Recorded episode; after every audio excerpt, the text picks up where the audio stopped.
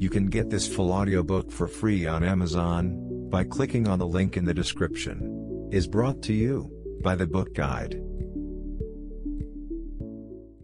Of ideas and images that inspire me artistically, things that make a creative impact on me.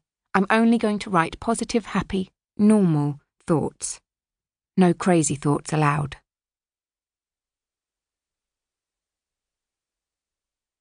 Part 1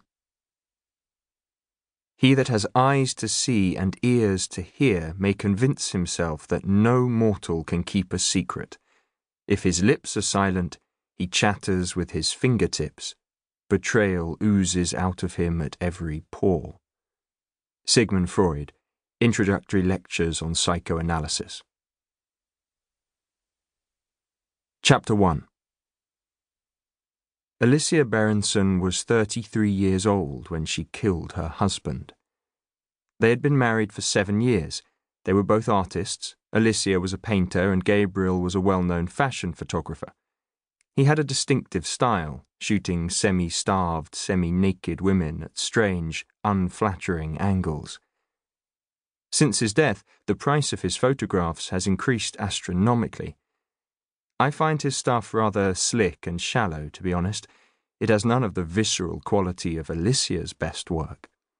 Of course, I don't know enough about art to say whether Alicia Berenson will stand the test of time as a painter. Her talent would always be overshadowed by her notoriety, so it's hard to be objective. And you might well accuse me of being biased. All I can offer is my opinion for what it's worth, and to me, Alicia was a kind of genius. Apart from her technical skill, her paintings have an uncanny ability to grab your attention, by the throat almost, and hold it in a vice like grip. Gabriel Berenson was murdered six years ago. He was 44 years old. He was killed on the 25th of August. It was an unusually hot summer, you may remember, with some of the highest temperatures ever recorded. The day he died was the hottest of the year. On the last day of his life, Gabriel rose early. A car collected him at 5:15 a.m. from the house he shared with Alicia in northwest London, on the edge of Hampstead Heath, and he was driven to a shoot in Shoreditch. He spent the day photographing models on a rooftop for Vogue. Not much is known about Alicia's movements. She had an upcoming exhibition and was behind with her work. It's likely she spent the day painting in the summer house at the end of the garden which she had recently converted into a studio. In the end, Gabriel's shoot ran late and he wasn't driven home until 11 p.m. Half an hour later, their neighbour, Barbie Hellman, heard several gunshots.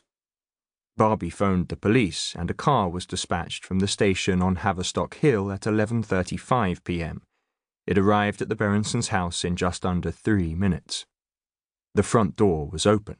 The house was in pitch black darkness. None of the light switches worked. The officers made their way along the hallway and into the living room. They shone torches around the room, illuminating it in intermittent beams of light. Alicia was discovered standing by the fireplace. Her white dress glowed ghost like in the torchlight. Alicia seemed oblivious to the presence of the police. She was immobilized, frozen, a statue carved from ice, with a strange, frightened look on her face, as if confronting some unseen terror. A gun was on the floor. Next to it, in the shadows, Gabriel was seated, motionless, bound to a chair with wire wrapped around his ankles and wrists. At first, the officers thought he was alive. His head was lolling slightly to one side, as if he were unconscious. Then a beam of light revealed Gabriel had been shot several times in the face. His handsome features were gone forever, leaving a charred, blackened, bloody mess. The wall behind him was sprayed with fragments of skull, brains, hair, and blood. Blood was everywhere, splashed on the walls, running in dark rivulets along the floor, along the grain of the wooden floorboards. The officers assumed it was Gabriel's blood, but there was too much of it. And then something glinted in the torchlight. A knife was on the floor by Alicia's feet. Another beam of light revealed the blood spattered on Alicia's white dress.